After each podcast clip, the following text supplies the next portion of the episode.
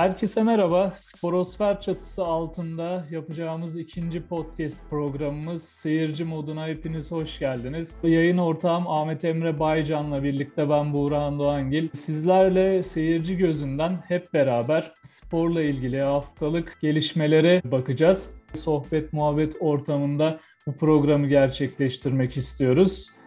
E, güncel konulardan bahsedecek olursak ilk önce temsilcilerimizin Avrupa Kupası maçlarından konuşalım istiyorum. Emre hoş geldin bu arada. Hoş bulduk. Nasılsın Buğra?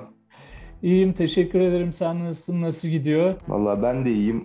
Yoğun bir perşembe oldu. Sence başarılı mıydık diyeceğim ama yani pek de tablo bence beklediğimiz kadar iyi değildi. Sen ne dersin? Yani çok iyi denemez ama çok da kötü denemez. Çünkü İkinci maça da kaldı şanslar. Trabzon Roma'dan başlayacak olursak bence Trabzonspor yani gücünü gösterdi gerçekten. Zaten Mourinho da maç sonu Trabzonspor buranın takımı değil Şampiyonlar Ligi takımı dedi. İki benzer takım oynadı. İki benzer takım da birbirine güçlerini gösterdi. Yani bir taraf çok baskın olmadı maçta. Zaman zaman Roma da aldı üstünlüğü. Zaman zaman Trabzon da aldı. Denge oyunu vardı. Ama tabii biraz daha tecrübe farkı, antrenör farkı, oyuncu profili farkıyla Roma galip gelmeyi bildi bence. E, bana kalırsa da dediklerim doğru ama şurada bir eksikliği vardı Trabzonspor'un. E, biraz Roma'nın sanki geçiş oyunlarını durdurmakta güçlük çekti Trabzonspor. Özellikle orta alanda e, oyuncuların hücuma dönük olması, Berat'ın tek kalması, savunmanın belli açıklar vermesine sebep oldu bence. Zaten bir sağ bekte ve stoperde görülen sarı kartlar da hani bunu önemli ölçüde bize gösteriyor. Yenilen goller de tabii ki. Ama şöyle ki Trabzonspor bence dört takımımız arasında en iyi oyunu oynayan takımdı.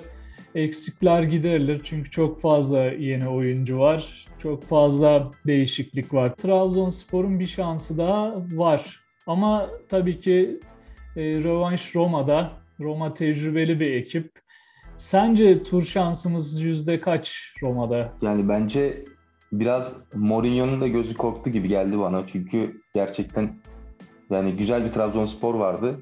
Abdullah Avcı da böyle kompakt oyunları sever. Sen de dedin hani geçiş oyunlarında Roma'yı durduramadı. Zaten karşıdaki de Jose Mourinho yani bu dünyada bunu en iyi yapan 2-3 antrenörden biri. Biraz modası geçmiş bir antrenör olsa da hala en büyük özelliği bu yani. Tanınma sebebi bu adamın. O yüzden yine biraz zorlanacaktır Trabzon ama yani biraz da şansının iyi haber gitmesiyle belki güzel bir haber alabiliriz Roma'da. Evet ya Mourinho zaten bizim kuşağında en beğendiği hocalardan biridir. Herkes sever benim zamanında futbol izleyen özellikle Inter'le yaptıkları, Real Madrid'le Porto'yla yaptıklarıyla. Yalnız kariyeri sen de biliyorsun biraz düşüşte Jose Mourinho'nun.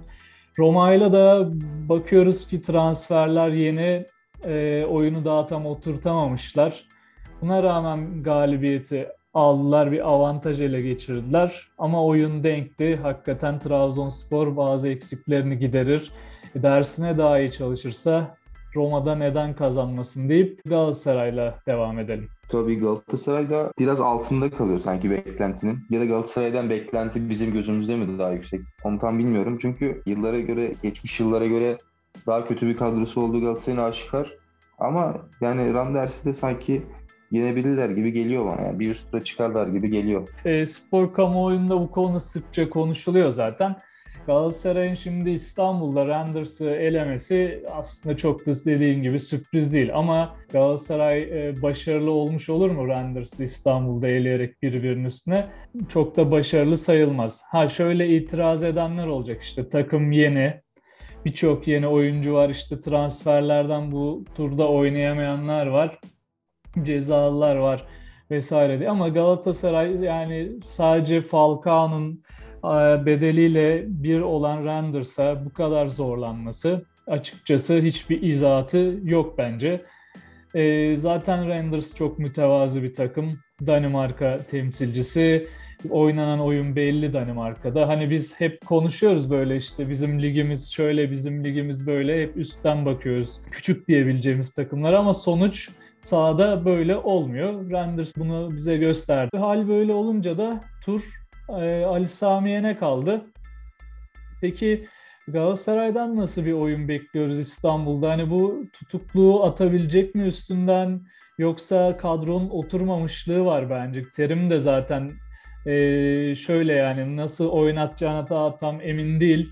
Tecrübelileri oynatıyor bir bölümünde oyunun bir bölümünde gençler sonra onları harmanlamaya çalışıyor. Sence kadro oturacak mı Galatasaray'da artık bu resmi maç sayısı da arttı takımın. Ee, İstanbul'da nasıl bir oyun bekliyorsun? Turu bekliyor musun Galatasaray'dan? Yani bence Galatasaray'ın kadrosu zamanla oturur. Yani beklenmedik isimlerin yaptığı bireysel hatalar bence Galatasaray'ı zorluyor. Mustera'nın yaptığı hata yani hiç olmayacak. Mustera'dan hiç beklemeyeceğim bir hata ama halbuki Mustera bunu bir senedir falan yapıyor böyle hataları. Bir tane önleme maçında yine Mustera yaptı aynısını.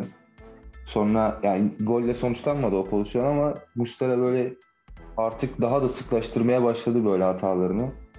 Tabii bunun yanında orta sahada da işte Berkan, Taylan gibi isimler var. Yani biraz daha Taylan'a belki biraz daha tecrübeli isim diyebilirsin ama baktığında sonuçta Avrupa maçı yok gibi bir şey yani. Berkan'ın da aynı şekilde. Galatasaray herhalde bu turu geçer ama yine zorlanacağını düşünüyorum ben. Yani geçemezse de ben neden geçemedi demem tekleme sebebin başında Fatih Terim olması olur takımın. Yoksa onun dışında kadro farkı tabii ki var ama çok da yok gibi duruyor bence. Ha şöyle e, Renders e, sürpriz yapıp Galatasaray elerse zaten e, sen de biliyorsun ki bahaneler hazır olacak. Klasik Türk takımı e, sezon başı transferler gelmedi işte 2-3 yıllık bir yapılanmaya gidiyoruz. Genç oyuncularımız çok vesaire vesaire denecek. Bence bunların hiçbir bahane değil baktığımız zaman.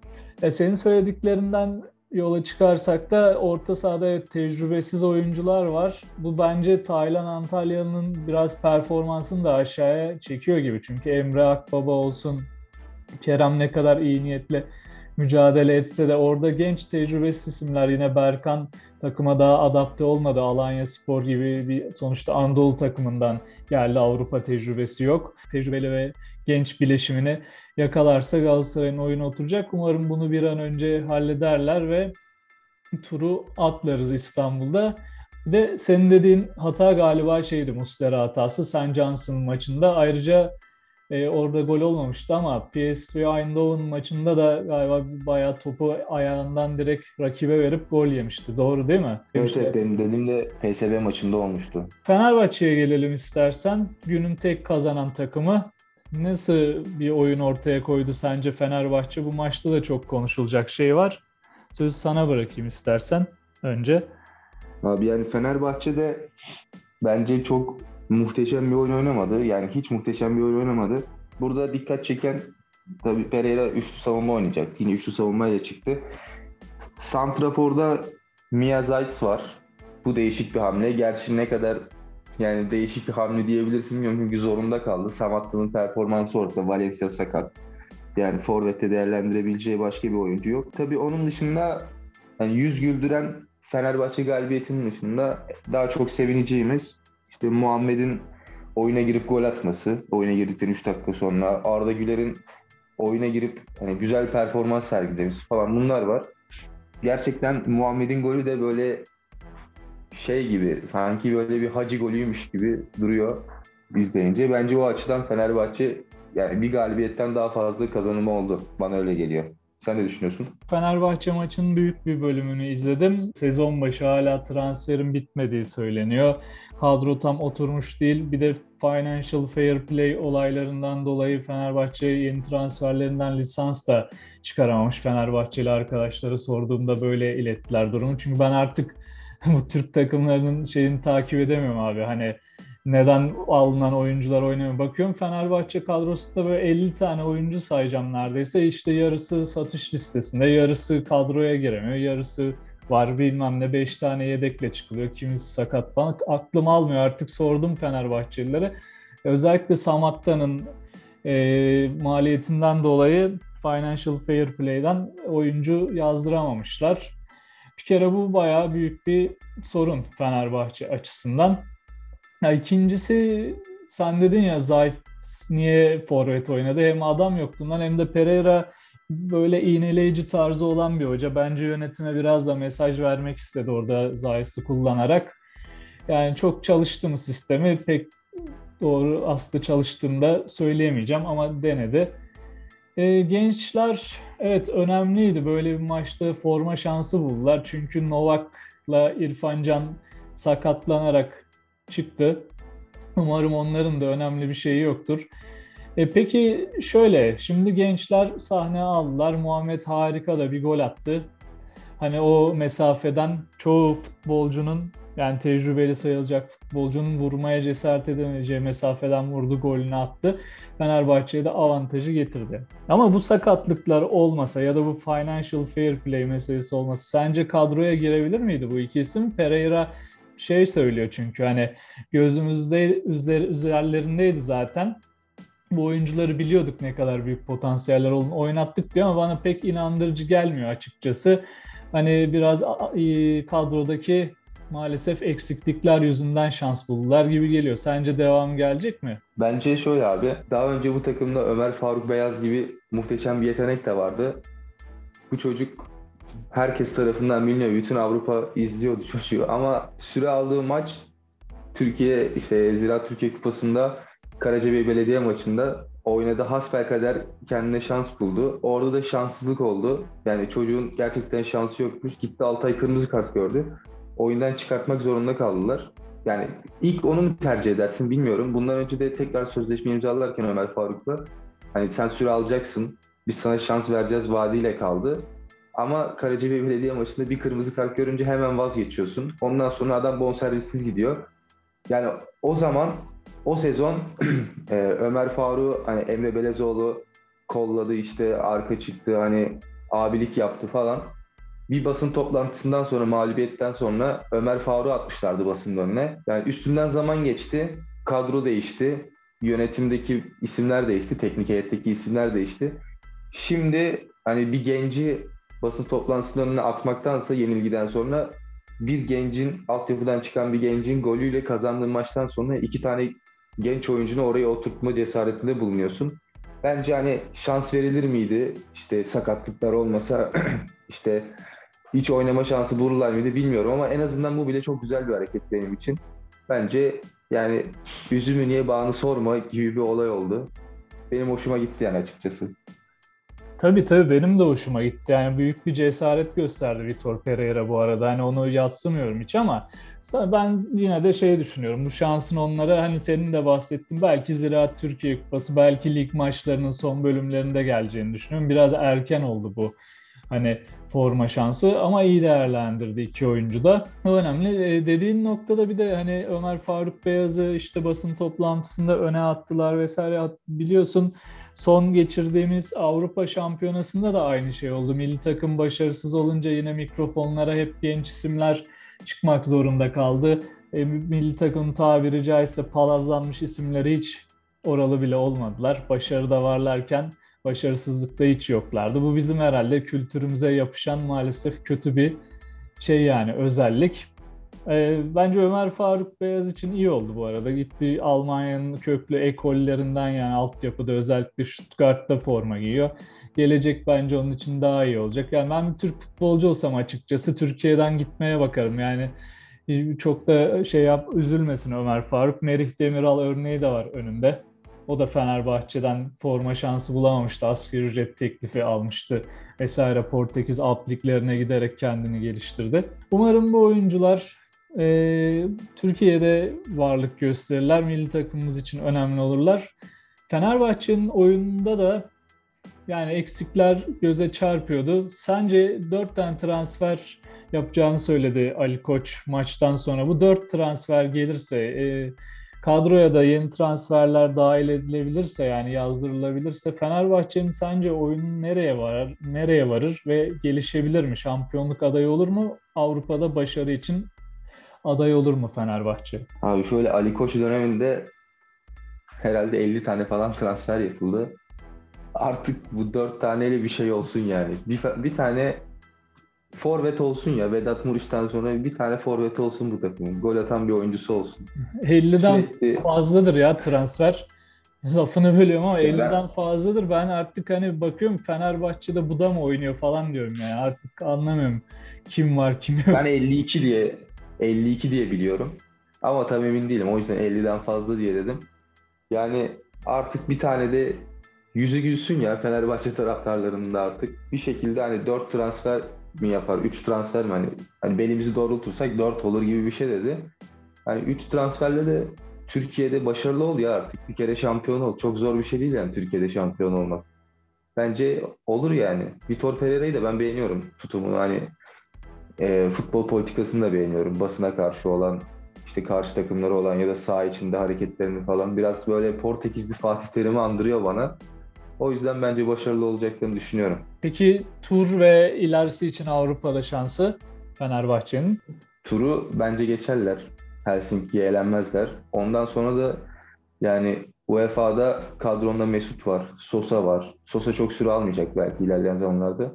Ama işte Sosa var, Salahi var falan böyle hani iyi profilli oyuncuların var. Bence sadece bu oyuncuların formasıyla iyi bir yerlere gelmen lazım. Büyük bir şanssızlık yaşamazsa bence Fenerbahçe bu sezon Avrupa'da iş yapar gibi geliyor. Sen ne düşünüyorsun? Avrupa'da iş yapar mı Fenerbahçe? Ya ben bu görüntüsüyle zor diyorum. Ben Türk takımlarının Avrupa'daki yani 30 senedir performansına baktığımızda aslında sistematik ve kompakt oynamadığımız sürece hiçbir zaman ileriye gidemiyoruz. Kadro ne kadar iyi olursa olsun burada biraz senden ayrılıyorum yani. Bu sadece Fenerbahçe için değil Hani forma bizim takımlarda iş yapmıyor. Çünkü bizim organizasyon problemlerimiz daha çok öne çıkıyor.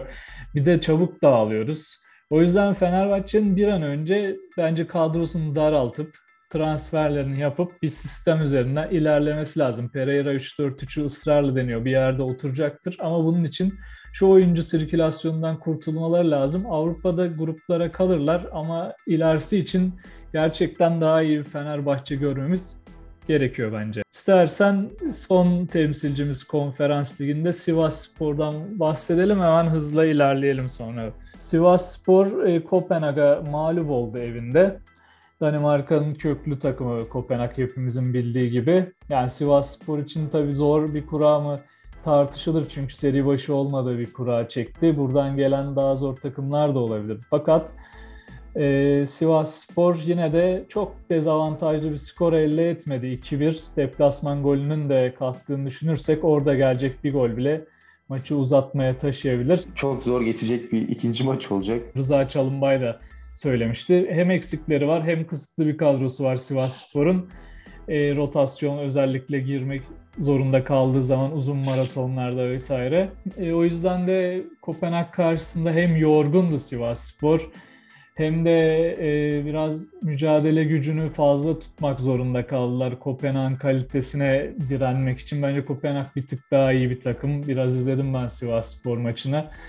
E, o yüzden de çok mücadele etti Sivas Spor. Özellikle ilk yarıda skoru korumak adına yoruldu Sivas Spor. Artı e, orta sahada özellikle bir kreatiflik problemi var Sivas Spor'un. Topu 3. bölgeye taşırken zorlanıyorlar. Yani oyun kurmakta bir zorlanıyor Sivas Spor. Tabi oraya yetenekli oyuncular alıp bu iş çözülebilir ama dediğim gibi Rıza Çalınbay bunların çok kolay olmadığını söylüyor. Ee, ben Sivas Spor'un şansını çok zor görüyorum. Yani Kopenhag çünkü buraların gediklisi Şampiyonlar Ligi de dahil. Ne olursa olsun Parken'de Sivas Spor'u herhalde maalesef eleyecekler gibi görünüyor. Orada büyük bir sürpriz yapmamız lazım. Yine tabii umuttan vazgeçmemek lazım. Her zaman bir umut var. Özellikle de deplasman golü kalktıktan sonra ama Sivas Spor yani orada sürprize de imza atmak istiyorsa gerçekten hem mental hem fiziksel olarak son derece hazır gitmesi lazım. Kopenhag öyle kolay lokma olmayacaktır diye düşünüyorum. İstersen artık şey yapalım, temsilcilerimizi bitirelim. Başka gündem maddelerimiz tabii, tabii. var. Oradan devam edelim. Ha, Premier Lig diyorum. Valla benim daha çok sevdiğim bir alan kimse kusura bakmasın Premier Lig. Şimdi daha çok hevesle konuşacağım burada. Ee, peki hemen geçelim o zaman. Ee, Jose Mourinho hocamı geçen sene tabiri caizse paketleyen Tottenham Daniel Levy takımın başına Espirito Santo'yu getirdi. E, ondan sonra bu sene iddialı da başlayamadılar açıkçası sen de biliyorsun. Harry Kane zaten transfer dedikoduları hala üzerinde kadroda da yoktu ama Manchester City'yi yine Londra'da yendiler. Bu bir gelenek haline geldi neredeyse. Sen ne düşünüyorsun Tottenham'la ilgili, City ile ilgili bu maçla ilgili tüm görüşlerini alayım. Yani Harry Kane'in kadro dışı kaldığını gördükten sonra Ben dedim ki yani sanırım Tottenham yenebilirim maçı çünkü artık Hökminson'un bu takım benim takım demem gerekiyor. Yani benim takımım demesi gerekiyordu. Harry Kane gibi bir süperstar da kadro dışı kaldı. Yani yüksek ihtimal City'ye gidecek herhalde. Yani bunun tek açıklaması buydu benim için. Ondan sonra bir de Nuno Espirito Santo da yani Guardiola'yı seviyor. Hiç boş geçmez. Yine yaptı şovunu. 1-0'a bağladı. Yani şey de oynadı yani oyun açısından da çok da kötü bir oyun değildi yani. Ee, hani toplu oynamaya falan baktığımızda City yine iki katı 66'ya 34 ama hani ceza sahası içine çok fazla giremedi City. Ceza sahası yayın oralarda dolandı. Belki biraz daha geride. Bir iki tane Sterling'in birebir kaldığı pozisyon oldu savunmayla. Onun dışında çok tehlikeli pozisyon olmadı. Yani Tottenham golünü attı tertemiz çekildi gitti yani bu kadar. Yani maçı kazanmak için ne yapılması gerekiyorsa onu yaptılar. Bu tamamen bir prime Jose Mourinho oyunuydu aslında. City'ye karşı topu alıp oynamak dediğin gibi çok mümkün değil. Guardiola takımları özellikle de yüksek e, kadro özellikli bir takım City e, topla oynuyorlar. Yani kimse City'den topu alamıyor kolay kolay. Tottenham'ın bunu yapması zaten zordu. Ee, yalnız şöyle bir şey söyleyeceğim. Espirito Santo hep böyle başlangıçlar yapar. İşte Wolverhampton'dan biliyoruz kendisini. Yıllardır Premier Lig'e aşina bir hoca. Böyle büyük maçlarda iyi sonuçlar elde edebiliyor kapalı futbolla, geçiş hücumlarıyla. Ama ben Tottenham'ın eğer Big Six'te kalmak gibi bir amacı varsa antrenör tercihini tamamen yanlış buluyorum. E, Santo böyle büyük maçların küçük hocası bence. Sezonun geneline bu performansını yayabileceğini düşünmüyorum. Tottenham'a şimdiden ilk altın dışı hayırlı uğurlu olsun. Onların yerini bakalım kim alacak. hani bu galibiyet de bence kimseyi ağlatmasın. Manchester City kadrosunu tamamladığında sezon ilerledikçe performansını arttıracaktır. Orada biliyorsun Gabriel Jesus'un yerine sanırım bir forvet arayışı var. Orada o da tamamlandığında Sergio Agüero'nun ayrılmasıyla oraya bir ihtiyaç var. City eski formuna dönecektir. Ya şöyle Harry Kane e, City'ye giderse dengeler zaten çok değişir. Ama bazı kaynaklarda da Kane'in tekrar takıma dönce konuşuluyor. Bakalım onu süreçte göreceğiz. Ben senin lafına ithafen bir şey söyleyeceğim. Şimdi sen dedin Tottenham'a top 6 dışı hayırlı uğurlu olsun şimdiden ilk haftan dedin de ben sana şöyle pas atmak istiyorum. Bu Arsenal'ın hali ne olacak? Her maç daha kötü oynamayı başarıyorlar. Sen Arsenal, Arsenal şey mi ya? Böyle kırmızı beyaz. Arsene Wenger. Artık oralardan hatırlıyorum ben. Thierry Henry, Dennis Bergkamp falan. Başka Arsenal var mıydı ya? O da Kuzey Londra temsilcisi. Bu arada Tottenham'a bunları söylerken yani bir ezeli rakibi Arsenal'da hani hali harap durumda. Gerçekten yani Manchester City'de Pep Guardiola'nın yardımcılığını yapan, işte Everton'da forma giymiş, Arsenal'da forma giymiş, Premier Ligi yakından bilen Arteta takımı ne kadar kötüye götürebilirse o kadar kötüye götürmeye herhalde yemin etmiş. Hani ya bu nasıl takım ya Emre? Bilmiyorum Türkiye'de de Arsenal taraftarı çoktur yani biliyorsun. Herkes isyanda. Bilmiyorum senin sempatin var Ben Arsenal'ı sevmem. Ee, yani bu halleri de çok hoşuma gidiyor desem yalan olmaz. Ama hakikaten çok kötü bir gidiş var. Sence ne sebep nedir yani? Abi yani bunun bir sebebi olduğunu sanmıyorum. Bence Arteta gitmeden çözülmeyecek bir şey. Yani Ödegard gelmiş yine. Ne yapacak bilmiyorum. Ödegard'da ne olacak? Vallahi Ödegard'da yazık yani ne olacak işte 30 milyon pound civarları konuşuluyor. Martin Ödegard herhalde şey gibi böyle nasıl diyeyim Watford gibi, Burnley gibi işte e, West Bromwich Albion gibi hani Premier Lig'in alt sıradaki takımlarında oluyor ya böyle yıldız bir oyuncu etrafına işte 10 tane ada futbolunu bilen adam. Hani onun gibi herhalde Arsenal düşme mücadelesi verecek gibi geliyor. Yani Saka var mesela takımda. Saka'yı ilk 11 başlatmadı. Biraz garip yani Arteta'nın seçimleri de. Lokonga var mesela yani bilmiyorum garip bir kadrosu var. Balogun falan var ya bunlar tamam gelecek vadeden oyuncular tabii ki yani Arteta da salak değil. Hani bunları kadro istiyor veya kadroda şans veriyor tamam da yani Sen koskoca Arsenal ligin ilk haftası Balugan'la çıkmaz ya. Forvet'i Balugan olmaz takımın. Kim Bilmiyorum olacak? bana garip geliyor. Kim olacak Belki- abi? Saka Yani- mı? Saka Hayır. Hayır hayır benim tamamen demek istediğim şey yani hani biraz transfer piyasasına gir ya artık. hmm. e, Aubameyang'ı da zaten göndereceklermiş galiba. Aynen abi gönderecek 32 yaşında sözleşme yayınladın yani adamla. Madem göndereceksin niye sözleşme yayınlıyorsun ya?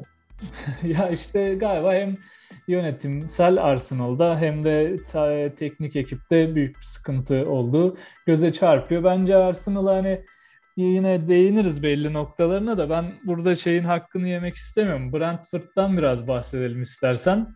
Onların da ilk Premier Lig maçları yıllardır Premier Lig'e çıkamayan bir takım. Aslında köklü bir takım.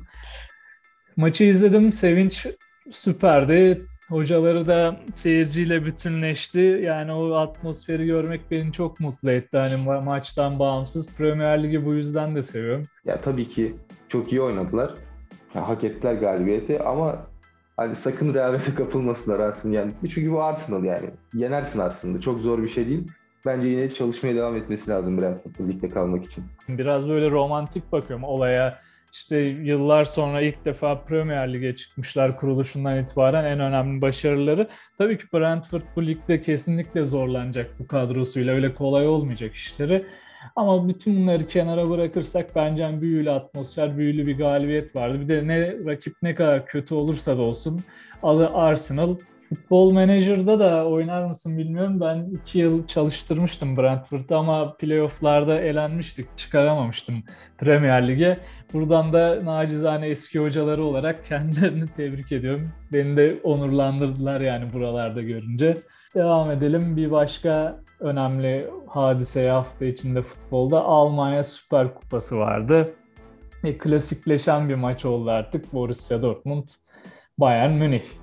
Resmen hani bu maça ambargo koydu iki takım da yıllardır. Ve Bayern Münih rahat kazandı. Senin maç hakkındaki görüşlerin ve hani bu sezon başlangıcında sana verdiği izlenimler ne iki takımında? Bayern Münih'in ağır bastığı bir maç oldu kesinlikle. Tabii şey de belli oluyor. Jadon Sancho'nun eksikliği de belli oluyor. Mukoko oynadı onun yerine. Yani Mukoko Bundesliga'da falan iş yapar yani yetenekli hızlı bir oyuncu ama Bayern Münih karşısında silik kalmaması işten bile değildi. Tabii onun yanına bir de şey var. Dort, e, Bayern Münih'in yeni transferi Upamecano Leipzig'ten. O da bence iyi oynadı yani. Zaten standardı olan bir oyuncu. Standardını bozmadı. Alışmış gözüküyor Bayern Münih'e.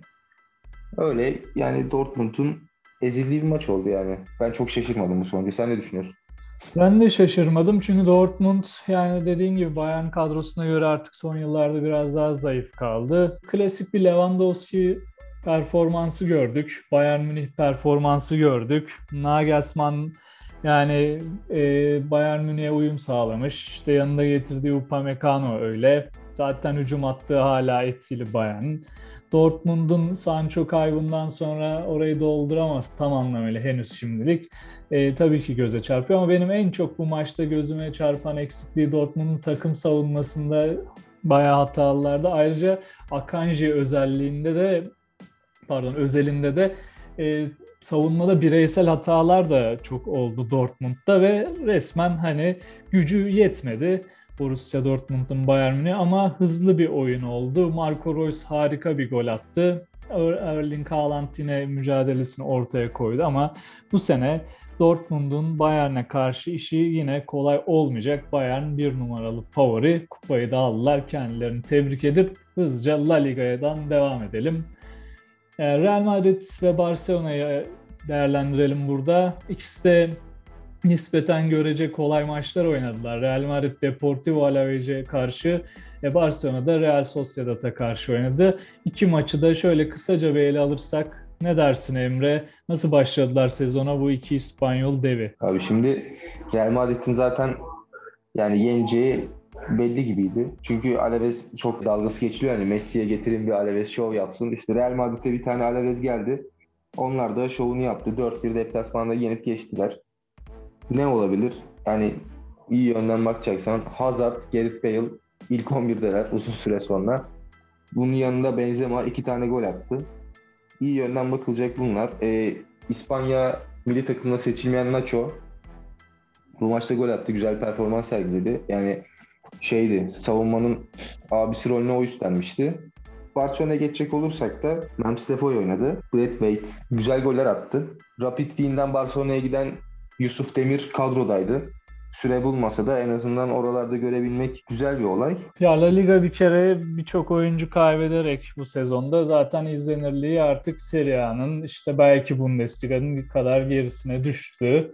Daha da düşecek bence. Çünkü izledim maçların ikisinde belli bir miktarda.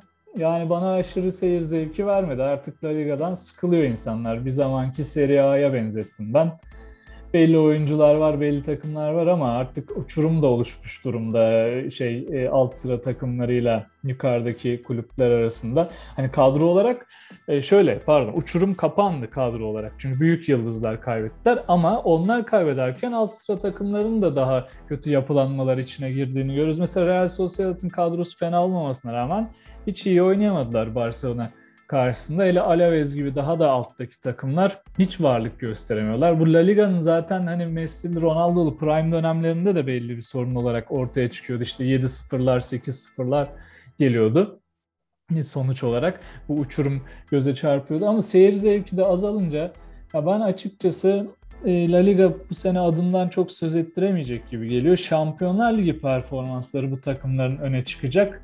Bakalım oralarda ne yapabilecekler? Gerçek güçlerini göreceğiz. Ancelotti'ye hayırlı olsun. Ee, Barcelona'nın ve Real Madrid'in yeni transferlerine hayırlı olsun La Liga'daki ilk maçları. E, ben Martin White'ı beğendim. Sadece iki takımın komple baktığımızda diğerlerinin performansı gayet zaten bildiğimiz performanslardı. Üstüne bir şey koyan olmamış pek. Kolay maçları geçtiler ilk hafta. Ama zaman içinde bakalım nasıl performans gösterecek İspanya'nın devleri göreceğiz. Ama sanıyorum La Liga çok seyretmeyeceğim bu sene gibi görünüyor. İstersen buradan hemen şeye geçelim. Lig 1'e Paris Saint Germain de e, 4-2 Strasbourg'u yendi. Bu maçta da işte Messi, Sergio Ramos gibi yani Sarabia gibi oyuncular yoktu kadroda. Strasbourg'u kolay geçtiler. Sadece ilginç olan bence iki gol yemeleri. Paris Saint Germain'in iki gol yemesi muhtemelen rehavet ya. Senin takımına da Messi gelse zaten hani bir rahatlarsın işte Donnarumma falan da geldi Ramos. Her şey herhalde ya nasılsa biz bu işi bitiririz diye öyle bir yazın sıcak da zaten sezonun başı. Paris şimdi sıcaktır. E öyle bir rehavet golü yediler Strasbourg'dan. Olur böyle şeyler. Daha kafaları tatilden dönmemiştir. Asıl bomba aynen senin dediğin gibi Lille-Nice maçında oldu. Aslında biraz bilmiyorum sen ne dersin de benim beklediğim bir hadiseydi. Yani zaten Lille teknik direktör takımıydı. Christopher Galtier e, Nice gidince bu dağılımın gerçekleşeceğini hani Lille'deki ben bekliyordum ama bu kadar hızlı, bu kadar reaktif olacağını bilmiyorum. Bek tam da beklemiyordum yani biraz daha uzun sürer. O hani şampiyonluğun gazıyla birkaç maç idare ederler dedim ama 4-0 bayağı bir bozgun oldu. Ben de bekliyordum ama bu kadar bir anda bu kadar çöküş olacağını düşünmüyorum. İlk haftada e, berabere kalmışlardı. Kimle olduğunu tam hatırlayamadım. Her şeyle Mets'le berabere kaldılar. Evet, son, Orada 90 son dakika golü vardı Burak Yılmaz'ın. Evet. Evet yani hani böyle ucu ucuna kurtardılar. Bu hafta da Nice yani Hani eski hocan ilk yarıda 3 atıyor sonra 4'e bağlayıp yolluyor seni kendi evinde. Tabi burada şey de var hani Nice'in Christopher Galtier'e daha büyük bir proje sunması uzun vadede. Yani Lille'in de yapacağı buydu yani. Fransa'da şampiyon oldu. Avrupa'da bir şey yapabilecek bir kadrosu yok. Daha yani bunun üstü yoktu zaten. O da yeni bir serüvenle başlamayı seçti. Bence güzel oldu yani. Nice için de heyecan verici. Nice de böyle sempatik bir takım dışarıdan bakınca Türkiye'den baktığında bence güzel oldu diye düşünüyorum. Evet Nice de zaten turistik yerlerinden biri Fransa'nın Lille'ye nazaran daha. Ee, yani Galtier muhtemelen tabii oradaki projeye gitti dediğin gibi. Lille o şeyi karşılayamadı muhtemelen ekonomik şartları. Yeni bir heyecan aradı. Ona da başarılar diyoruz. Lille de zaten alkışlarla karşılandı 4-0'a rağmen. O, yani o kadroyu Paris Saint Germain önünde şampiyon yaptığı için büyük bir iş başarmıştı. Yani Fransa Ligi'nde herhalde tek hakim bu sene Paris Saint Germain olacak gibi artık ikincilik, üçüncülük yarışında diğer takımları dikkatle izleyeceğiz. Ee, Futbolu bitirelim istersen Emre. Bayağı bir futbol muhabbeti yaptık. Başka sporlar da var. Hani hep şey diyoruz, ülkede ele, ele, Sporlar da var, biraz acıttı. ee, şey yani hani ülkede eleştiriyoruz ya hep futbol konuşuluyor, futbol konuşuyor. Biz de girdik mi çıkamıyoruz işin içine. O yüzden ben bir şöyle silkelenip hemen çıkayım. E, voleybolda kadınlar Avrupa Şampiyonası var. Ülkemiz biliyorsun olimpiyatlarda 5. oldu. E, ve Avrupa'nın şu anda bir numaralı takımı puan sıralamasında da dünyada da dördüncü sıradayız. E, ne düşünüyorsun? Romanya'yı da 3-1 mağlup ettik. İlk maçımızda ev sahiplerinden Romanya'yı. Bugün de Ukrayna ile oynayacağız. Saat 20.30'da yine TRT'den yayınlanacak. Ee, biz dinleyenler mutlaka hani vakitleri varsa takip edebilirler, destek olabilirler kızlarımıza. Herkes bizi favori gösteriyor. Rakibimiz de Sırbistan olarak görünüyor kağıt üstünde. Bu bize bir rehavet getirir mi yoksa daha da konsantrasyon getirip hani ilk altın madalyamızı alır mıyız Avrupa'da? Şöyle bence olimpiyatlarda yani Güney Kore ile Sırbistan daha doğrusu bizle karşılaşacakları maçı yapıyorlardı. Yani kim yenerse bize karşılaşacaktı. Biz de Sırbistan yerine Güney Kore'yi tercih etmiştik. Türkiye'de herkesi içine alan bir takım. O yüzden burada şampiyonluk beklemek abartı mı? Belki abartır bilmiyorum ama ben onu hisse aldığım için bana öyle geliyor. Yani umarım öyle olur. Türkiye kadın voleybol takımımız güzel bir başarı alır. En azından madalya alırız tatlı bir şey olur yani. Evet ya şöyle Güney Kore'yi şimdi sana biraz aydınlatayım seni Emre. Bu konuda e, Sırbistan'ı istememelerinin sebebi bizim Sırbistan'a Avrupa şampiyonalarında özellikle mağlup olmamız sürekli. Ve Sırbistan'ın dünya sıralamasında Güney Kore'ye göre daha yukarıda bir takım olması nedeniyle bu söylenmedi ama e, sürpriz oldu. Kore bizi eledi. Artık orayı geçmişte bırakmamız lazım. Olimpiyat beşinciliği de güzel bir derece. E buraya geldiğimizde yine ezeli rakibimiz Sırbistan favori gösteriyor. Dün de onların maçını da biraz takip ettim. Etkili oynadılar Bosna Hersek'e karşı. Bosna tabii zayıf bir takım nispeten e, turnuva içerisinde. Biz de zayıf Romanya ile oynadık. Sadece ev sahibi avantajları var. İlk seti verdik. Ben biraz eyvah dedim. Hani bir rehavete mi kapıldık? E, ki kapılmışız ki çok hızlı geri döndük. Hani bunun reaksiyon olarak o belliydi toparladık. Ya e, birlik beraberliği sağladık. Dediğin gibi voleybol takımının üstünde bu pozitif bir enerji yayıyor. Fakat aşırısı da yani konsantrasyon kaybı ya da aşırı konsantrasyondan gelen bir tedirginliği getirebilir mi bilmiyorum ama yani dengeli ve e, nasıl diyeyim e, takımı fazla sosyal medyadan da zorlamadan yani olumlu destek olarak ya da e, olumsuz yönleri söylerken abartmayarak e, bu turnuvayı geçirmemiz gerekiyor. Takım hazır, Guidetti hazır. E, uzun da bir süreç Avrupa Şampiyonası. Grup maçlarımız bittikten sonra yolumuza çıkacak, e, finale kadar yolumuza çıkacak takımların e, nasıl şekilleneceğini gördükten sonra daha rahat konuşacağız elbet. E, finalde Sırbistan'la karşılaşırsak da yılların intikamını alıp ben altın madalyayı alabileceğimizi düşünüyorum. E, akşamki maç ve daha sonrası için de takımımızı başarılar diliyorum. Olimpiyattan sonra da hemen arkasından Paralimpik olimpiyatları var. Senin de bildiğin gibi hemen olimpiyat dedik işte voleybol dedik. Oradan hemen paralimpiye geçelim. Tokyo Paralimpik olimpiyatlarında Olimpiyatına 13 branşta 43 erkek, 44 kadın toplam 87 sporcumuza katılıyoruz. Yani madalya beklediğimiz branşlar var. Sen ne düşünüyorsun bu konu hakkında? Evet yani dün hatta dündü galiba Türkiye'den hareket ettiler. E, Paralimpik olimpiyatları için kafilemiz e, Tokyo'ya. E, bu sene 2016 Rio'ya göre yaklaşık 6 sporcu falan daha fazla katılıyoruz. Özellikle benim dikkat çekmek istediğim nokta burada hani yarı yarıya kadın erkek sporcu sayımızın olması bu çok önemli. E, demek ki kadın branşlarında da artık kendimizi daha iyi ifade edebiliyoruz. Bu ülkemiz adına çok önemli bir gelişme. E, yine yarıştığımız branşlardan bahsedecek olursak okçuluk var, atletizm var, badminton var, golbol var, e, judo, halter, atıcılık, yüzme, tekvando, masa tenisi, basketbol, eskrim ve tenis alanlarında temsil ediliyoruz.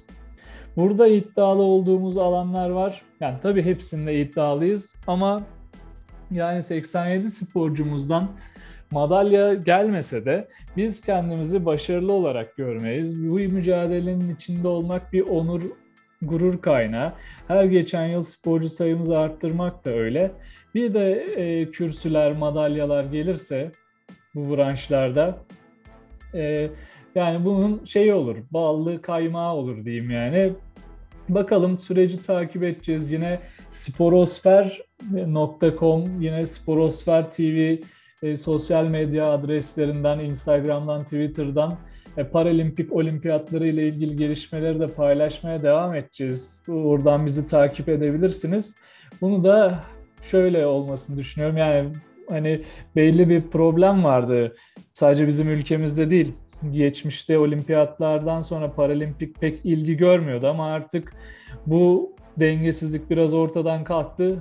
Yani olimpiyatlar kadar önemsiyoruz bu organizasyonda ve sıkı takipçisi olacağız. Gelişmeleri de aktarmaya devam edeceğiz başladıktan sonra olimpiyatlar. Milli takımımıza başarılar diliyoruz. Umarım yüzümüzü güldürürler. Şimdi Emre e, son başlığımıza gelelim istersen.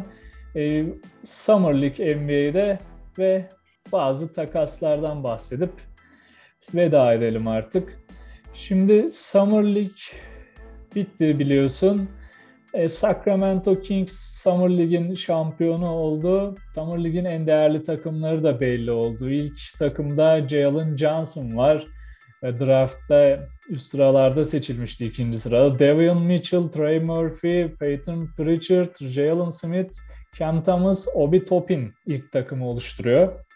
İkinci takımda da Kate Cunningham draftın birinci numarasıydı o da. E, Luka Garza, Jalen Green, Paul Reed, e, Patrick Williams var. Pardon. Bu arada ilk takımda Jalen Johnson'la Jalen Green'i karıştırdım. Jalen Green ikinci takımda draftın iki numarası. isim benzerliğinden bir an e, karıştı. E, şimdi draftın bir ve iki numaraları ikinci takımda yer alıyor. Birinci takımda da önemli isimler var drafttan.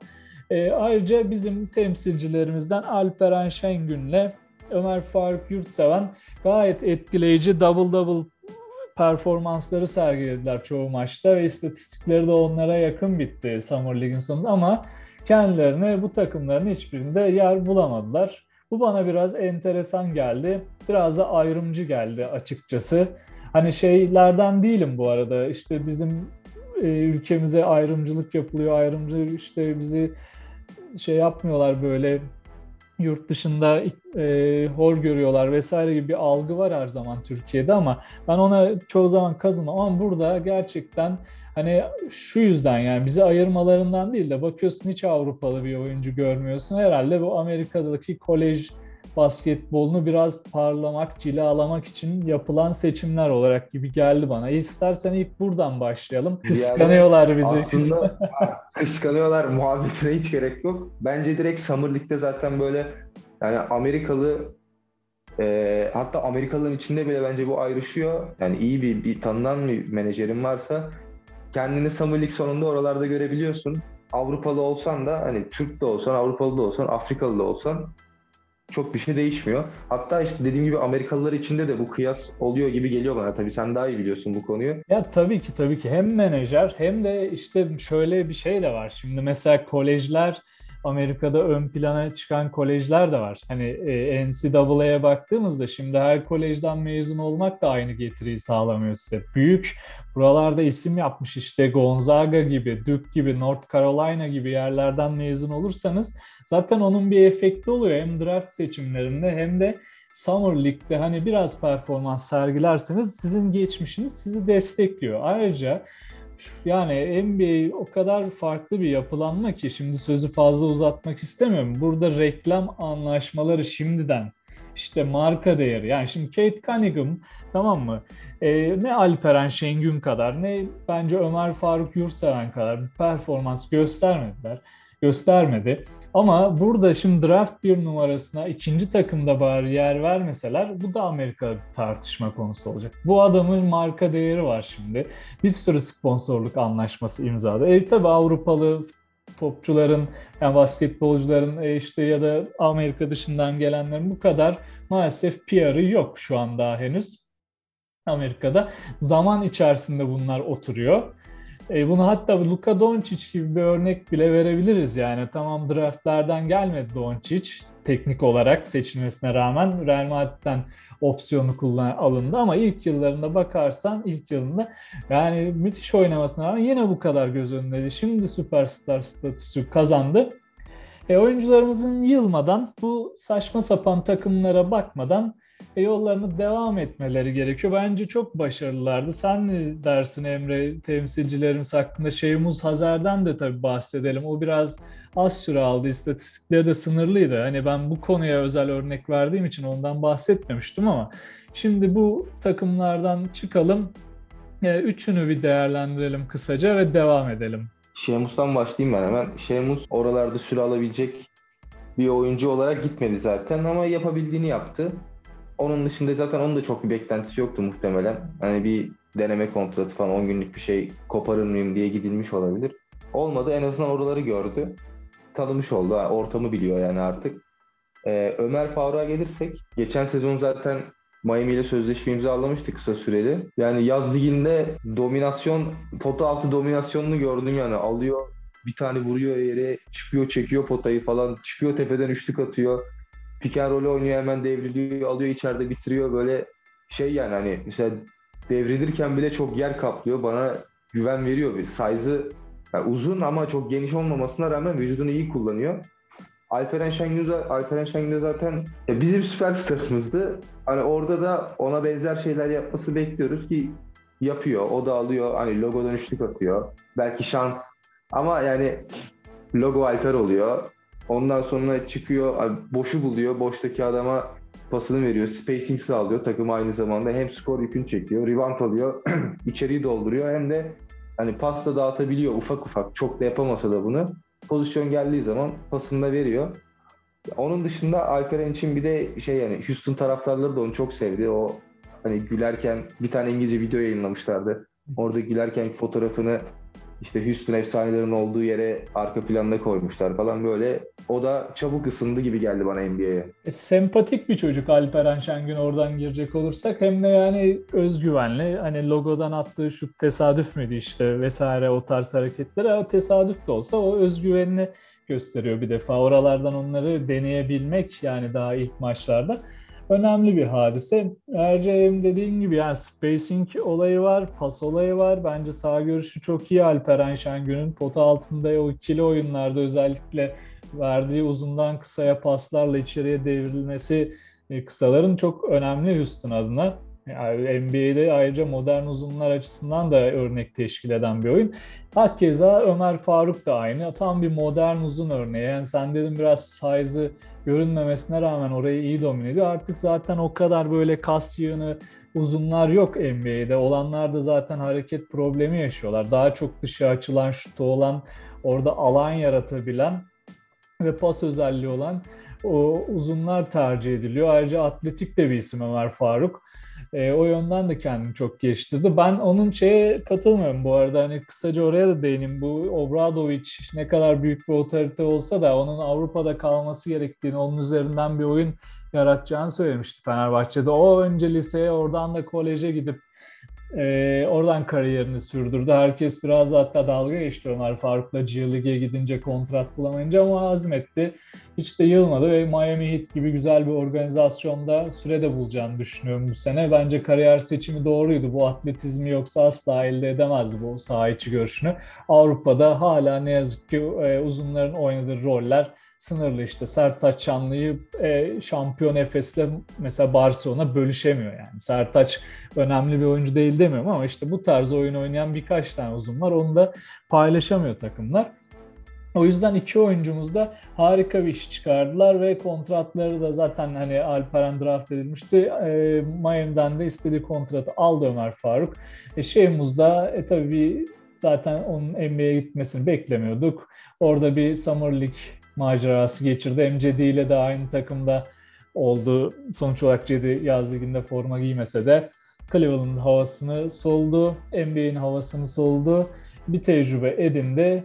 E, Fenerbahçe ile görüşüyormuş Beşiktaş tekrardan. Muhtemelen Fenerbahçe forması giyer o da bu sene. Kendisine başarılar diliyoruz. Son bir şey söyleyeceğim. Erdem Can haberleri var. Yeni düştü o da e, ajanslara. O da Utah Jazz'la yardımcı antrenör konusunda anlaşmış. Fenerbahçe'nin yardımcı antrenörü Erdem Can. Ona da başarılar diliyoruz. Bence kariyer için müthiş bir hareket oldu Avrupa'dan NBA'ye geçiş. Takaslardan bahsetmek ister misin? Göze çarpan takas var mı senin adına? Yani burada hepsini konuşmayacağız. Biz zaten hani programın da perspektifine baktığımızda seyirci modu. Seyirci olarak böyle seni heyecanlandıran takaslardan neler var abi? Beni çok heyecanlandırmadı aslında. Ama hani dışarıdan bakınca tabii ki çok heyecan verici. Ben biraz oyuncu profillerinden dolayı heyecanlanmadım. Yani LeBron açtı telefonu, Alevan Emre abi moduna girdi. Topladı herkes takıma. Yani sıfır kimyayla ne olacak bilmiyorum. Bana çok kimyasız bir takım gibi geliyor. Bir de deli gibi şutör falan arıyorlar şimdi de. Yani bilmiyorum ne olur Lakers'ın durumu. Benim tek dikkatimi çeken takas bu oldu. Bilmiyorum bana biraz itici geliyor bu kadar çok oyuncunun bir yerde toplanması. Yani yüzük için bir şey yapması ve sonunda bir şey olmayacakmış gibi de geliyor bana. Ki ben Russell Westbrook'u hiç sevmem. Sanki böyle bana dışarıdan bakınca okuma yazması yokmuş gibi bir adam. ya öyle geliyor yani. Öyle bir hali var adamın. Washington'ın taşralısı mı? ya, bil, ya bilmiyorum bana öyle geliyor. Her neyse çok sallamayacağım. Burası Westbrook öyle yani. Bana Lakers dikkat çekici geldi. Carmelo falan geldi.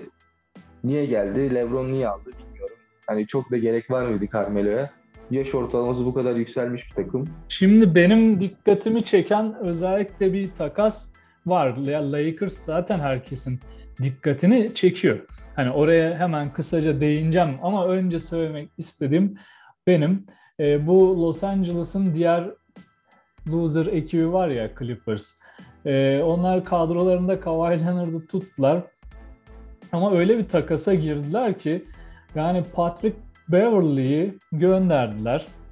Ben çok beğenirim Patrick Beverly'yi. Rajon Rondo'yu ve Daniel Otorio'yu verdiler. Grizzlies'tan Eric Bledsoe'yu aldılar. Şimdi Eric Bledsoe'yu bir takım niye ister? Bunun karşılığında niye böyle 3 oyuncu verir? Hadi Rondo'nun yaşından işte Otoro'nun performansını ama Patrick Beverly'yi sen niye veriyorsun? Ben bunu hiç anlamadım yani. Hayır bir de olay şöyle de oldu. Patrick Beverly'nin bahtsızlığı yani Clippers gönderdi. Grizzlies de onu Minnesota'ya verdi. Jared Culver ve Nacho Hernan Gomez karşılığında. Yani Patrick Beverly'nin kadersizliği ne olacak? Bence NBA'de değerli oyunculardan biri.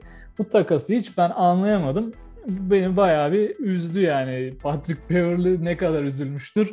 Onu tahmin bile edemeyiz galiba. Beni bile üzdüyse ve çok anlamsız bulduğum bir Clippers takası oldu. Bu var. Ee, senin bahsettiğin yine Lakers özelinde şöyle ya LeBron bunu hep yapıyor artık son yılları kariyerinin.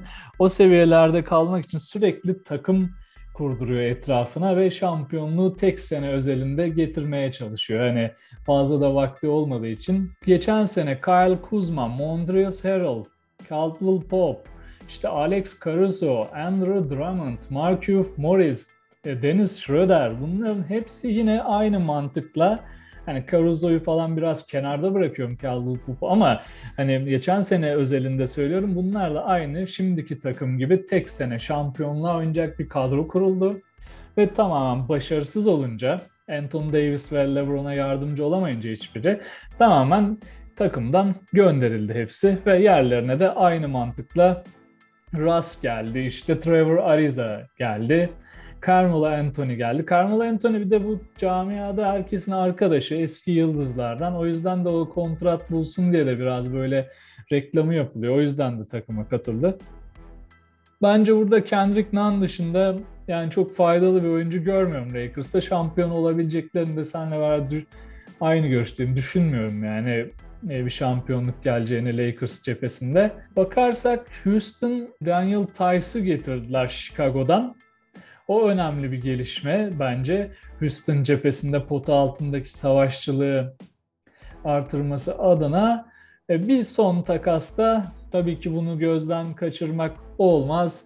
Biliyorsun DeMar DeRozan, Lonzo Ball, e, Alex Caruso e, Chicago Bulls'a katıldı. Orada Vukcevic'le beraber artık doğuda hakimiyet kuracak bir Chicago takımı bekleniyor. Şimdi burada da Laurie Markkanen ayrılmazsa zaten efsane bir takım olacak. Ama Markkanen Dallas söylentileri var. O ayrılsa bile e, Chicago mahşerin dört atlısını yakaladı gibi. Al Faruk Aminu'yu da e, çok kenara atmayalım. O da tabii bu yıldızların yanında adı anılmaz ama fena bir oyuncu değil. Güçlü bir kadro oluyor Chicago. Yani çok yönlü bir takım olacak belli. Biraz şu Carlos Boozer'lı döneme en azından yaklaşan bir Chicago Bulls takımı yarattılar. Dennis Schroeder 80 milyon reddetmişti Lakers'tan. Boston'a gitti 6 milyona bir yıllık kontrat. Boston tarafından bakınca da inanılmaz bir kontrat ya. Bedavaya oyuncu almışsın resmen yani. Bir de Dennis Schroeder de hani kötü de bir oyuncu değil yani. Boston açısından iyi bir kontrat. Schroeder için kayıp 75 milyon. Ayrıca Smart'ı, Marcus Smart'ı takımda tuttular. Al Horford, Moses Brown geldi. Yani tabii Boston biraz yeniden yapılan. İşte biliyorsun Kemba Walker'ı gönderdiler. Sezonu bekliyoruz. Daha da takaslar olacaktır. Yer değiştiren oyuncular olacaktır. Bakalım bunları da gelecek programlarımızda konuşuruz. Yine NBA programlarımızda da konuşmaya devam edeceğiz. O zaman bir sonraki programda görüşürüz. Hepiniz hoşça kalın. Keyifli dinlemeler diliyoruz.